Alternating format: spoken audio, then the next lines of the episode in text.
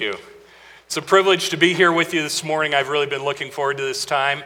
Uh, it's always an awkward moment when you're finishing a book of the Bible that has long been taught on in the church. So I don't know what has taken place in the history of that uh, teaching, um, but I can tell you that I'm excited about the message that we have before us. Uh, again, my name's Rob Douglas. I just entered or just completed my 30th year of pastoral ministry uh, this year. And uh, so that's, that's a joy. And we're going to, in a moment, get to the one of the, my favorite things to do is just open God's Word. Uh, as was said, I just returned last night. I overnighted in London because uh, my flight to London was uh, caught up with bad weather. So we tried to land. Uh, the plane was shaking terribly, couldn't land. People were getting sick and having anxiety attacks. And it's amazing in that flight attendant came to me afterwards. She goes, You were so peaceful. I said, Yeah, I have a lot of peace. And to be able to say in the midst of that, I just rested. And uh, we ended up being diverted to Frankfurt, spent two or three hours there, then flew back into London, missed my flight in on Friday night into Houston. So then uh, they stuck me in an airport hotel with three other people from the country in which I'd been serving. And so I had the chance to meet with them and build some relationship and share a little bit about our, our Savior with them and caught the flight out yesterday, only to arrive late in Houston and had to run through the airport. They didn't get my suitcase on the plane, but I made it here. And so I was the last one on the plane. I think they actually held it for me. And so I'm very grateful to be here. The text this morning is an interesting one.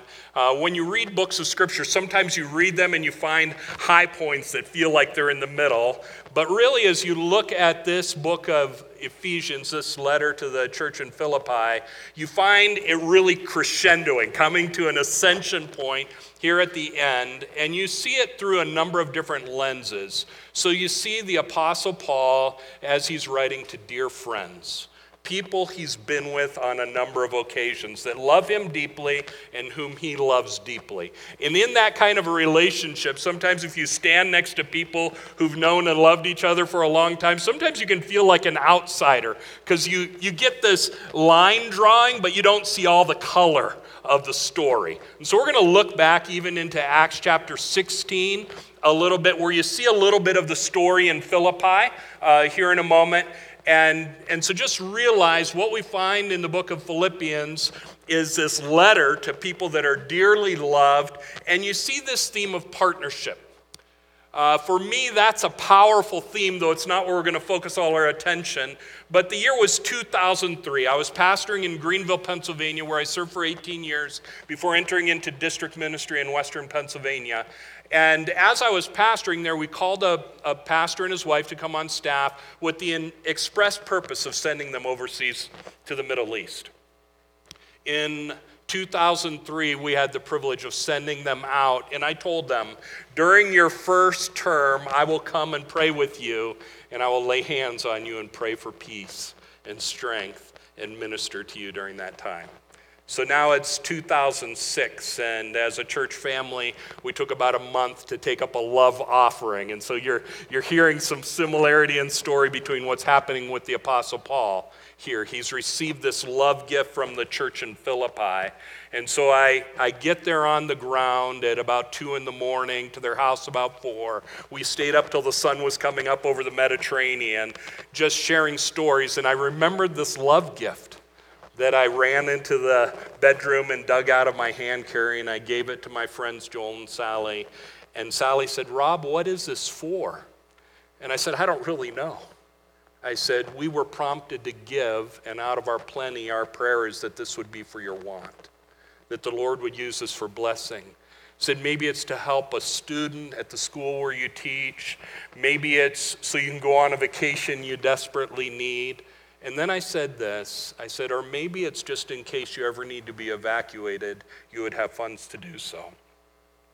She looked at me and said, Rob, why did you say that? I said, I don't know. It's just what I felt prompted to say. I left their country, and 10 days later, bombs began to fall like rain.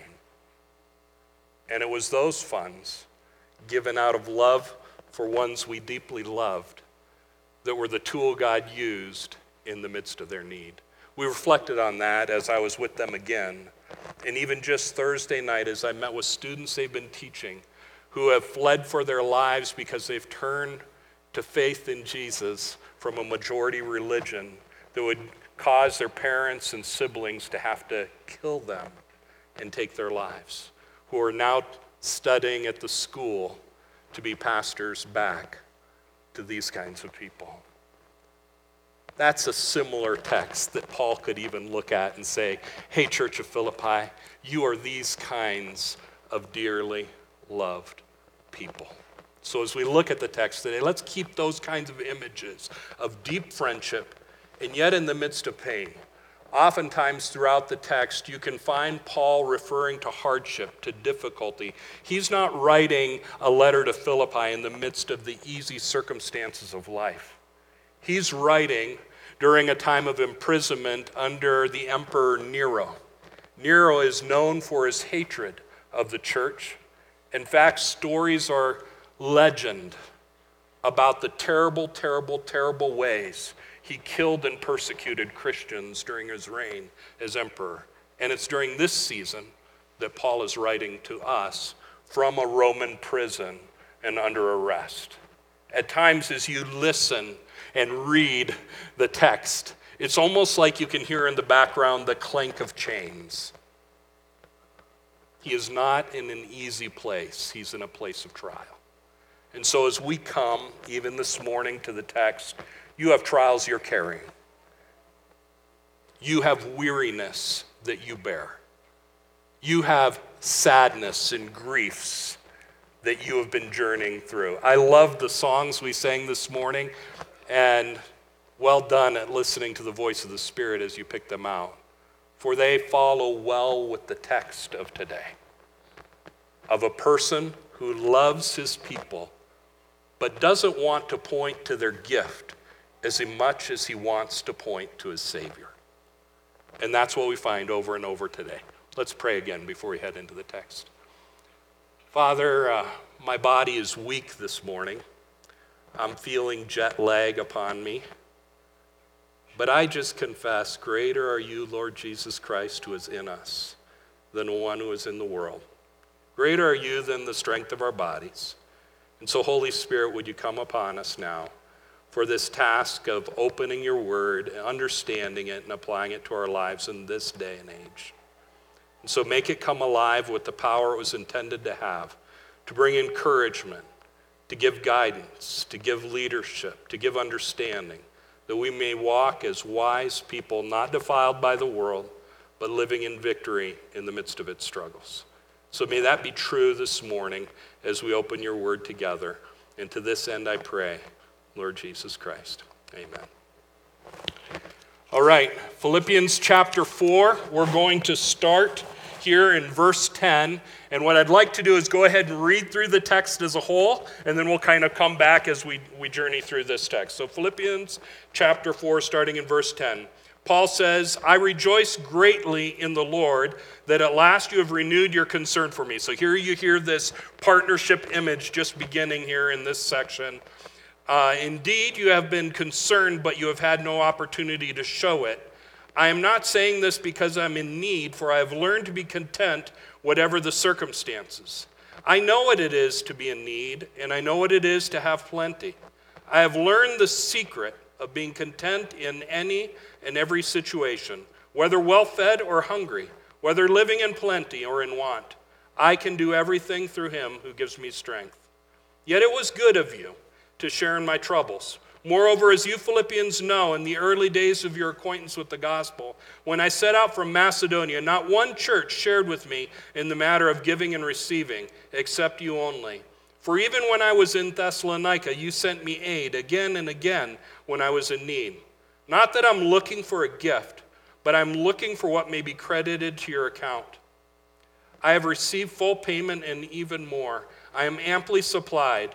Now that I have received, your, received from Epaphroditus the gift you sent, they are a fragrant offering, an acceptable sacrifice, pleasing to God.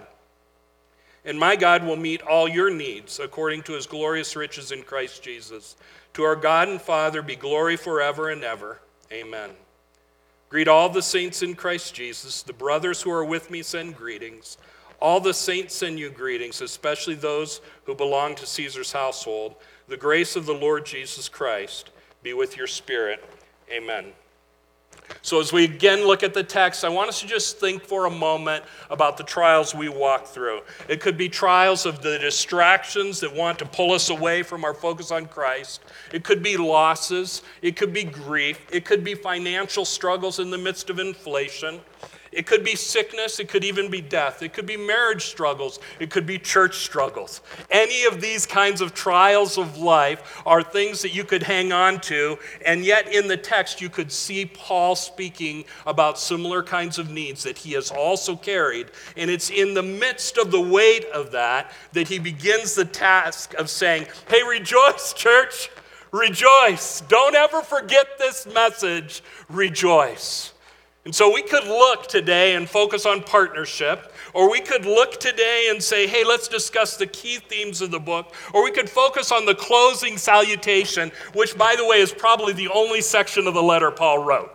It's thought that he spoke maybe to a scribe, maybe to Dr. Luke, who was with them often, and Luke wrote the letter, but then in the very last couple verses, much like in Galatians chapter 6, where you would find Paul saying, Hey, see with which large letters I write. So it's thought even these last few verses are the only ones that possibly he actually, by his own hand, penned. We could look at all those things.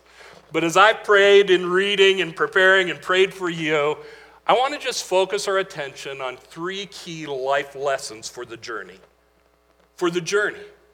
Not for just the high times, not for the easy times, but especially for the journey that takes us through the valley. And what do we learn from one who's walked the valley in this text that can take us as people who live in a persevering, secure, strong way in the midst of this valley moment. So, first of all, I want to turn your attention to rejoice greatly. That's what Paul's calling the Philippian church to. He says this He says, I rejoice greatly in the Lord that at last you have renewed your concern for me. Uh, I don't know if you've walked through how many ter- times the word rejoice. By my count, it's about 16 times or so where rejoice or some equivalent is used throughout this four chapter letter that we have before us. Let me recount some of them for you. Philippians 1 4. In all my prayers for all of you, I always pray with joy. He's remembering this friendship with great joy at God's working. Philippians 1:18. But what does it matter? The important thing is that in every way, whether from false motives or true, Christ is preached. And because of this I rejoice. Yes, and I will continue to rejoice. So imagine he's in prison now. He's saying, "I'm rejoicing." Other people are doing what they're doing to cause conflict, to cause struggle, to cause trial, but yes, I'm going to keep rejoicing. No matter what happens on the outside, no matter what happens in the prison cell, this is my heart. He goes on in 125, he says, Convinced of this, I know that I will remain and will continue with all of you for your progress and joy in the faith. This is his longing and desire. He's going to pray for their joy in their faith in Christ. And I'll just hit a couple more. Verse chapter 4 verse 1. He says, "Therefore my brothers, you whom I love and long for, my joy and my crown. That is how you should stand firm in the Lord, dear friends. And then just a couple verses earlier, Philippians 4, verse 4 Rejoice in the Lord always. I will say it again rejoice. It's easy in just reading this focus on rejoicing to forget Paul's writing from prison. He's writing in circumstances where people around him in conflict, where the culture of the day is not loving those who are following after Christ. We can resonate with some of those things, even as Paul is writing them to us. Keep your finger here in Philippians 4 and maybe turn over back with me to Acts chapter 16. Paul is in Philippi. You might remember the story of him coming there about the man from Macedonia calling over. And here he is now in Philippi, and you find him with Lydia, the seller of purple. And then you find this interesting story about a slave girl who is a fortune teller by demonic spirits, harassing the Apostle Paul, and, and he commands the demonic spirits to leave. And that's where we pick up in the text here in verse 19. It says, When the owners of the slave girl realized that their hope of making money was gone, they seized Paul and Silas and dragged them into the marketplace to face the authorities. They brought them before the magistrates and said, These men are Jews and are throwing our city into an uproar by advocating customs unlawful for Romans to accept or practice. The crowd join in the attack. So it's not just these leaders, but the whole crowd joins in the attack against Paul and Silas, and the magistrates order them to be stripped and beaten. After they had been severely flogged, they were thrown into prison, and the jailer was commanded to guard them carefully. Upon receiving such orders, he put them in the inner cell and fastened their feet in the stocks. About midnight, Paul and Silas were praying and singing hymns to God and the other prisoners were listening to them. Suddenly, there was such a violent earthquake that the foundations of the prison were shaken. At once, all the prison doors flew open and everybody's chains came loose. The jailer woke up, and when he saw the prison doors open, he drew his sword and was about to kill himself because he thought the prisoners had escaped. But Paul shouted, Don't harm yourself, we're all here. And if you were to go on in the text, you find out how this jailer now comes to also follow after Jesus Christ.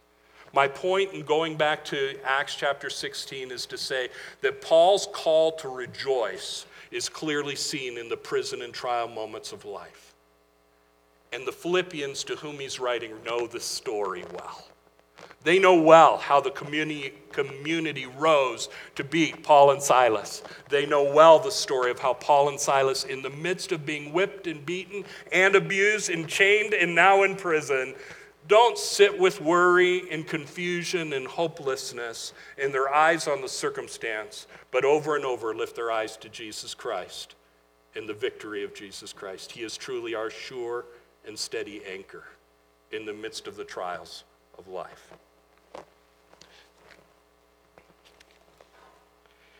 So, the question I have for us as we look at this partnership and at Paul's relationship with the Philippians and his call to them rejoice even when they see their brother in prison, why do we struggle so in rejoicing? Why do we, in the midst of our struggles, struggle so in rejoicing? Sometimes we're caught up in the mundane of life. Life, life is, has become a routine or a rhythm, day by day by day, and, and we lose focus and our eyes get turned from Jesus Christ. Sometimes we struggle in the midst of conflict that we find ourselves in. And sometimes the struggle seems more real than the person of Christ who we love. And so we allow the shift to happen where Christ, instead of becoming primary, becomes secondary. And the struggles become more real. Paul had the opportunity to let that happen day after day and moment after moment. And yet, through history, he calls out to us today in 2022, and he calls out to you as Frack family. He says, Don't lose your focus. Turn your eyes to worship the King. Rejoice in the one who is always faithful. He is your surety and your security in the midst of all the struggles of life. I want you to note well this challenge from Paul. You see, Paul talks in just a few verses earlier at the beginning of chapter 4 about Euodia and Syntyche, these two women in conflict with each other. And this is heavy on Paul's mind, yet in the midst of that, Paul continues to say, Rejoice in the Lord. I say it again, rejoice. In the midst of conflicts that are abounding around you. It was Charles Spurgeon who wrote this. He said, People who are very happy especially those who are very happy in the Lord, are not apt either to give offense or to take offense. Their minds are so sweetly occupied with higher things that they are not easily distracted by the little troubles which naturally arise among, among, huh, among such imperfect creatures as we are. Joy in the Lord is the cure for all discord.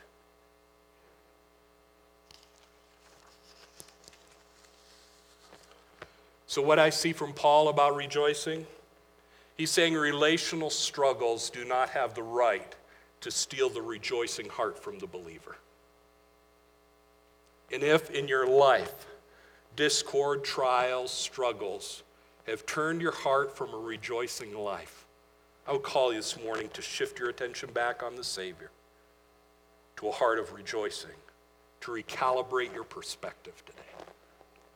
Circumstantial struggles of imprisonment, of financial difficulty, of all manner of struggles and discomfort have no right for the believer to steal from us a rejoicing heart. And the Apostle Paul has modeled that well through the text. Financial ins- insecurity and uncertainty, all the externals have no right to steal from us the celebration of the reign of our King in our souls today.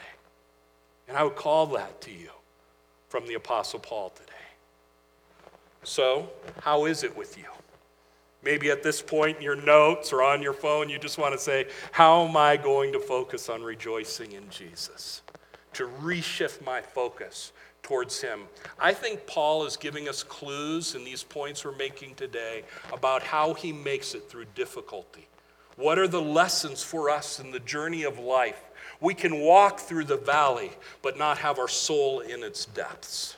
We can walk through the valley, yet be anchored to Christ who is still victorious even in the trial times. Paul's modeling that for us. So, how is it with you? Secondly, today I would turn to the content where he is saying, I am content in every circumstance. Look at verses 11 and 12. He says, I'm not saying this because I'm in need, for I have learned to be content whatever the circumstances. I know what it is to be in need and know what it is to have plenty. I have learned the secret of being content in every and in any and every circumstance, whether well fed or hungry, whether living in plenty or in want. F.F. F. Bruce, a commentator, says this. He says, A person could not be a citizen of Tarsus, where Paul is from, without adequate resources and significant means. So here's Paul who lived with significant resources now to having nothing, right? And he calls to us and he says, What does it look like in your day to live with contentment? Spurgeon says, I have learned in whatsoever state I am wherewith to be content. Here's Paul. He's an old gray headed man upon the borders of the grave, a poor prisoner shut up in Nero's dungeon at Rome. So, this is what he has left at the end of his life. He has poverty, he has pain, he has discomfort, and death is impending for him. And he has said, In this I am content. You know, here in America, we live with such a striving mentality. We strive for more. How much do you need? Well, just a little bit more. How much should you get? Well, just a little bit more. And it's pushing for more and more and more, thinking that that little bit more will give us the contentedness that we seek and we long for. And it doesn't. And so the world searches after all sorts of things to find contentment. And Paul says, whether I'm in plenty.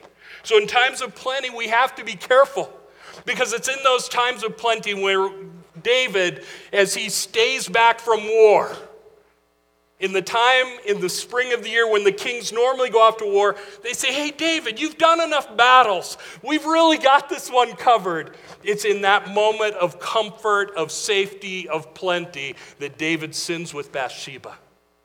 See, friends, I am not convinced that plenty and success is the pathway to victory.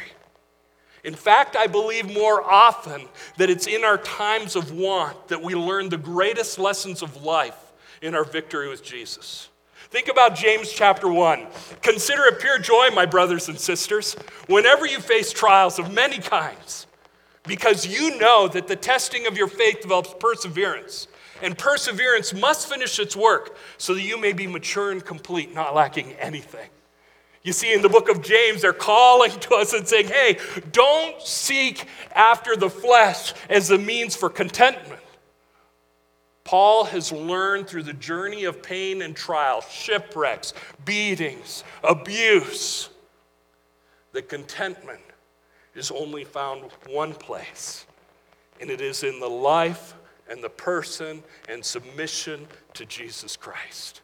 And so he calls to us through the ages. Church, in America, in a place that seeks after wealth, that seeks after privilege, that seeks after position, he calls to us and says, Don't seek those things. That is not the treasure that is best of all the greater treasure is contentment. And it's almost like Paul is weaving this rope. He's saying, rejoice is one strand, and then he's adding another strand of contentment. And he's saying, if you want to live the victorious life anchored into Jesus Christ, that rope must include these ingredients to take us through to fulfillment in Jesus Christ, to take us through to hope and surety that lasts in the midst of the struggles of life. And so, whether we're in want, going through trial, going through difficulties, going through all manners of uncertainty, the question is will you live with contentment first in Jesus that isn't anchored to what the world wants you to chase after? So we can chase after many things power and position. We can chase after wealth. We can chase after relationships. People get anxious all the time when relationships aren't going the way they want. And yet, here's Paul. And yet, in the midst of his difficulty, you find him being a witness to the prison guard, to those uh, soldiers who are under Caesar's control, making an incredible impact for the gospel of Christ. And so the question comes to us how content are you today? Did something stir you up on your way to church? The driver who cut you off, financial concerns, an argument with a loved one? Or did you come this morning, find your heart at rest with contentment with Jesus Christ reigning in your life? And the final thought I would draw your attention to that you've heard a couple times already is this idea of Paul's dependency on Christ. Paul can't hardly utter a sentence in the text without saying it's about faith in Christ. It's about love for Christ. It's about our joy and crown in Christ. It's about your sacrifice for the glory of Christ. He always wants to draw our attention back to Jesus Christ. Think about this just in these verses. In verse 10, Paul rejoices in the Lord. In verse 13, he says, I can do everything through him who gives me strength. In verse 17, I'm looking for what may be credited to your account. In verse 18, Paul speaks of this sacrifice. It's a fragrant offering, like Old Testament sacrifice images being burned up to be this aroma of beauty to Christ. In verse 19, he speaks about how God will meet all your needs according to his glorious riches in Christ Jesus. And in the concluding remarks, verse 20, to our God and Father be glory forever and ever. In verse 21, greet all the saints in Christ Jesus. In verse 23, the grace of the Lord Jesus be with your spirit.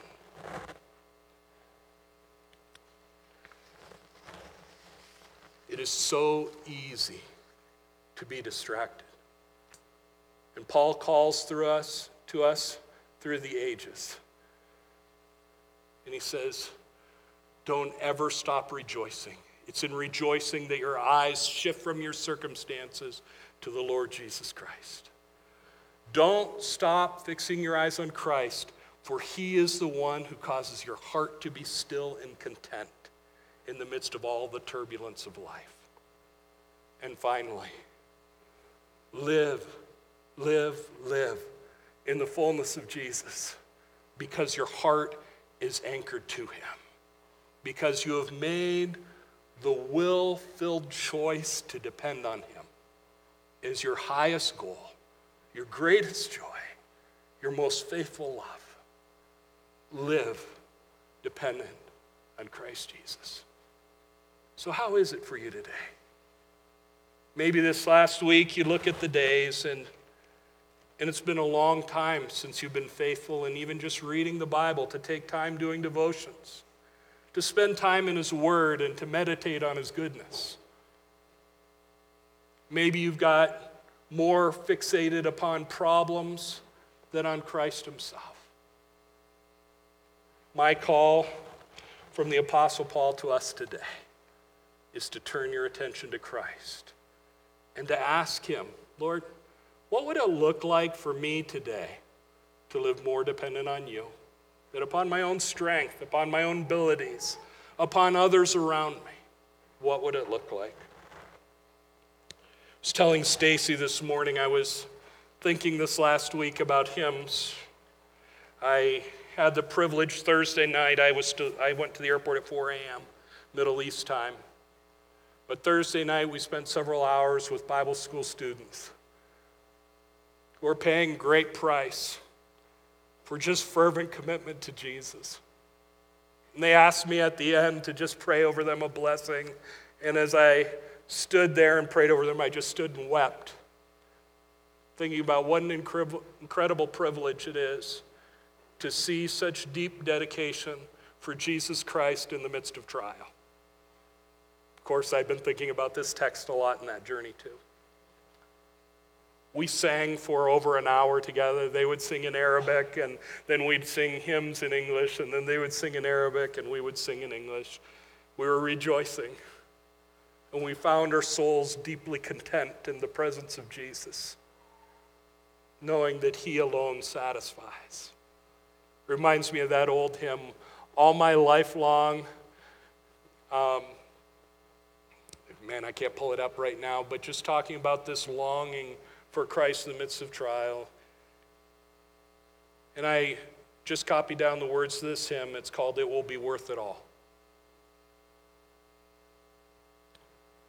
It says, Sometimes the day seems long, our trials are hard to bear. We are tempted to complain, to murmur and despair But Christ will soon appear to catch his bride away, all tears forever over in God's eternal day. It will be worth it all when we see Jesus. Life's trials will seem so small when we see Christ. One glimpse of his dear face, all sorrow will erase. So bravely, Frack family, bravely run the race till we see Christ. Our treasure is not here, but we are to be anchored firmly in heaven. May God bless you. Worship team, will you come? I'm going to just pray for you here briefly and then do a benediction in a few moments. But as the worship team leads us, if you would like to come forward for prayer, the elders will be here to pray with you. So, Lord Jesus, even as you've been speaking through your word already, would you now continue to speak? Lord, if there's areas of discontent with you, if there's areas of distraction we've been holding on to as more important than you, would you turn our affections to you today? That our greatest love would be you, Jesus Christ, and our greatest longing to follow after you. So anything in me, Lord, would you speak to me about it? Anything in us, would you speak to us about it? That we may submit and surrender and follow your leadership. We love you, Jesus, and long to follow you wholeheartedly. It's in your name we pray. Amen.